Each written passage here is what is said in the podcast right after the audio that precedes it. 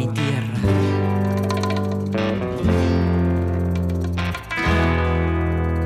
Andaluces de Jaén, aceituneros altivos, decidme en el alma quién, quién levantó los olivos, andaluces de Jaén.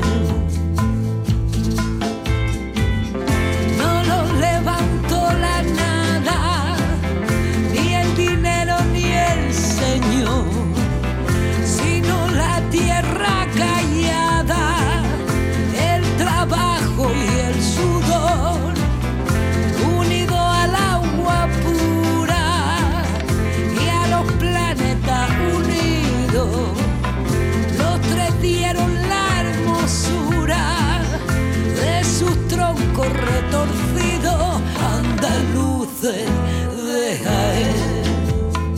Buenas, Jesús, de nuevo. Mira, no me he podido resistir, he tenido que ir a la panadería que tengo aquí al lado y comprar un pan de canto y con el aceite que tengo en casa, empaparlo bien empapado para desayunar, porque todo el día hablando de aceite de oliva, ¿quién se ha podido resistir? Pues yo no. Venga, un saludo, hasta luego. ¿Cuántos siglos de si, estamos logrando que la gente note esas ganas de probar un buen aceite, damos ya por bien empleado esta, este día y esta mañana en el pabellón eh, de la Expo Oliva y en concreto en el stand de Oleícola Jaén, que es donde nos acogen y donde nos han invitado.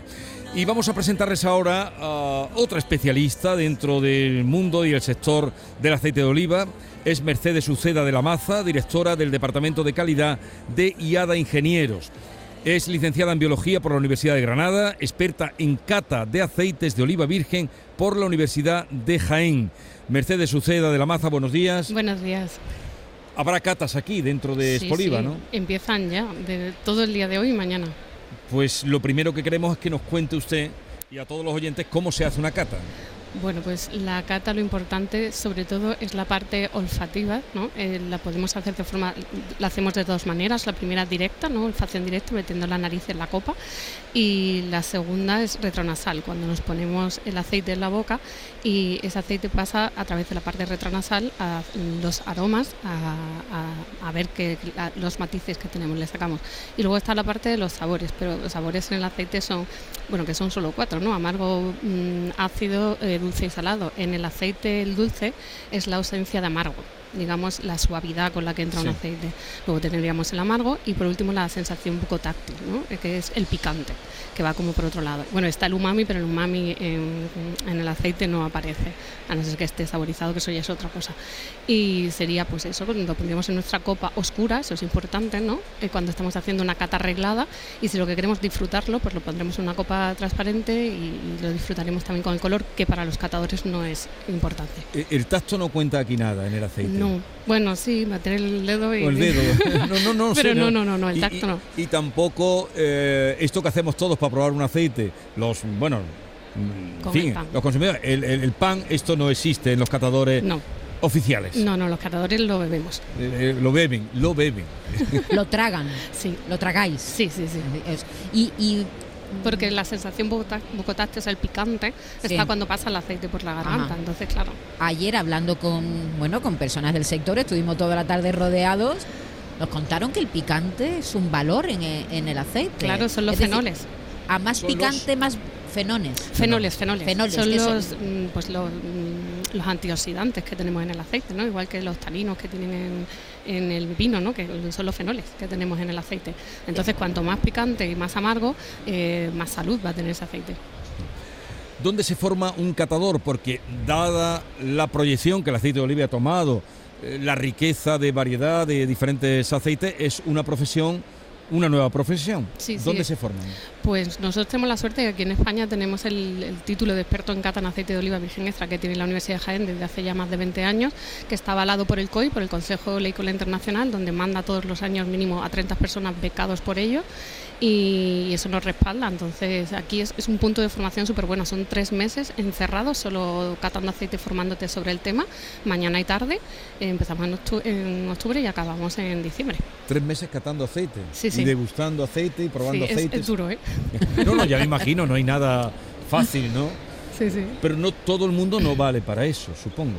Sí, todo ¿Sí? el mundo vale, a no ser que tengas un problema en la nariz que no puedas eh, oler. Eh, con entrenamiento todo el mundo vale. O sea que es más técnica, es Sí, técnica. Es técnica no pura es y el gusto que uno tenga o... No, no, no. Nosotros decimos que somos los catadores profesionales, somos como un aparato de laboratorio. Nos meten una- un aceite y tenemos que dar exactamente la valoración, ¿no? Y lo mismo que harías con, con cualquier aparato de un laboratorio. Tenemos nuestro margen de error y todo está estadísticamente organizado. o sea que- Y, y en nuestra casa, ¿cómo podemos diferenciar una- un buen aceite de oliva virgen extra de uno que no tiene tanta calidad? ¿En qué nos deberíamos fijar? Bueno, nos deberíamos fijar en que nos recuerde a cosas agradables. Es decir, cuando tú destapas un aceite o pruebas un aceite y te recuerda a eh, huerta, a paseo por el campo, a aceituna, por supuesto, a, a cosas verdes o cosas algo un poco más maduras, pero frutas en su punto, ¿Mm? estaremos con un aceite que está bien, eh, que su amargo y su picante tiene que estar. Según la variedad tendrá... Ahí tienes agua. eh, Mercedes. es que soy alérgica al olivo. ¿no? Ah, ah, ¿qué- ¿Que eres alérgica al Pero olivo? bueno, Pero esto cómo aquí se en come. Jaén hay mucha gente aquí- alérgica al olivo. sí, sí, ¿eh? Claro, estáis- muchos. estáis en contacto, es normal que haya mucho alérgico. Sí, y mm, entonces eh, que tenga su picante, tenga su amargo según la variedad. Unos tendrán más, otros tendrán menos, pero lo importante es que te recuerde algo fresco, algo bueno, a frutas eh, frescas, a cosas mm, que te apetezcan consumir. ¿Y en cuánto tiempo, cuánto tiempo mm, podemos eh, tener conservado en casa una botella o un envase de aceite de oliva? Habrá mucha gente que esté pensando, voy a comprar ahora aceite por si sube más todavía uf, y lo voy a ese guardar. es un temita. ¿En, en Eh, cuánto, tiempo, cuánto tiempo el aceite conserva sus propiedades? En el momento en el que destapamos la botella, el aceite es totalmente lo contrario que el vino. Con el tiempo empeora, ¿vale? Mm. Porque la oxidación va a afectarle y al final se, mm, se va a poner mal. Entonces yo, mm, si es algo para cocinar, si tienes un pet grande eh, y lo consumes mucho, pues mm, pues, tres meses, cuatro meses, cinco meses. Si es una botella para la ensalada mm, y no, no tienes mucha rotación en tu casa, es decir, no lo consumes mucho, yo siempre aconsejo que compren un tamaño más pequeño. De esa manera además puedes probar diferentes variedades y puedes jugar en la cocina. Pero si compras botellas muy grandes y tu rotación, o sea, tardas mucho en consumirlo, ese aceite se va a ir envejeciendo y se va a poner mal. Entonces, cuanto menos tiempo, Mejor. O sea, darle uso, aunque sea muy bueno, lo quieran tener Eso, ahí guardado rápido. para las No, no, no. ocasiones y No tal. como el vino, Darle uso. no, no, no, no. Darle uso Consumirlo en el año, por favor. al aceite. ¿Y hay renovación generacional? ¿Hay jóvenes interesados por este tipo de estudio que tú estás eh, en el que estás formada y en el que formas a, a otros En la alumnos? cata muchísimo, porque Sí. es, un, es un instrumento de trabajo a la hora de elaboración de aceites de alta gama, por ejemplo, o de buenos aceites para tener una bodega, eh, por supuesto, siempre vírgenes extra, y luego las siguientes calidades que todas salen en la almazara. Eh, porque a nivel de la centrífuga, cuando sale el aceite en la almazara, eh, si tienes una persona que sepa catar, te va a organizar tu bodega perfectamente. No vas a tener problemas de juntar aceites de diferentes calidades. Claro, Mercedes, porque tu trabajo no es solo de- determinar si un aceite ya una vez elaborado es bueno o es malo. Tú estás en el proceso previo, ¿no? Claro. Para conseguir que ese aceite tenga calidad. ¿no? Sí, nosotros estamos desde el campo hasta, como digo yo, la botella. Ajá. Entonces, desde la selección del fruto, pero donde los catadores somos muy importantes, es en, en- a pie de centrífuga, ¿no? Para ordenar la almazara y para ordenar la bodega. Pues, ¿y la cata más importante o la que elige a los mejores aceites del mundo, dónde se, dónde se convoca, dónde se hace? Bueno, yo creo que... ¿Existe una como tal, así o no? Existe la del COI, que digamos que es la más importante, que es el Mario Solinas, pero luego tenemos aquí en Jaén, en Jaén Selección, que para nosotros pues, obviamente es muy importante, y tenemos guías estupendas en España, y yo creo que aquí ya somos pioneros en muchas cosas. Mercedes Uceda de la Maza, directora del Departamento de Calidad de IADA Ingenieros y para quienes estén interesados que sepan que en Jaén hay esa, ese curso desde hace 20 años en experto universitario de cata de aceite de oliva, ¿no? Sí, que llega este año ya a su vigésima edición. Gracias por la visita muchísimas gracias. y por lo que hemos aprendido con usted. Gracias a vosotros. Vamos a conectar ahora de nuevo con nuestro compañero y que se conoce esta feria como la palma de la mano, que la ha vivido los 20 años que lleva asistiendo y que es Alfonso Miranda. Adelante, Alfonso. Venga, otra de las novedades que encontramos aquí en el recinto de Espoliva es de la empresa González y, y París. José González, ¿qué tal? Muy buenas. Buenos días. Bueno, ¿qué traemos de novedad aquí a Espoliva? Pues novedades siempre me- mejoramos. Nosotros somos fabricantes de maquinaria para almazara, como bien.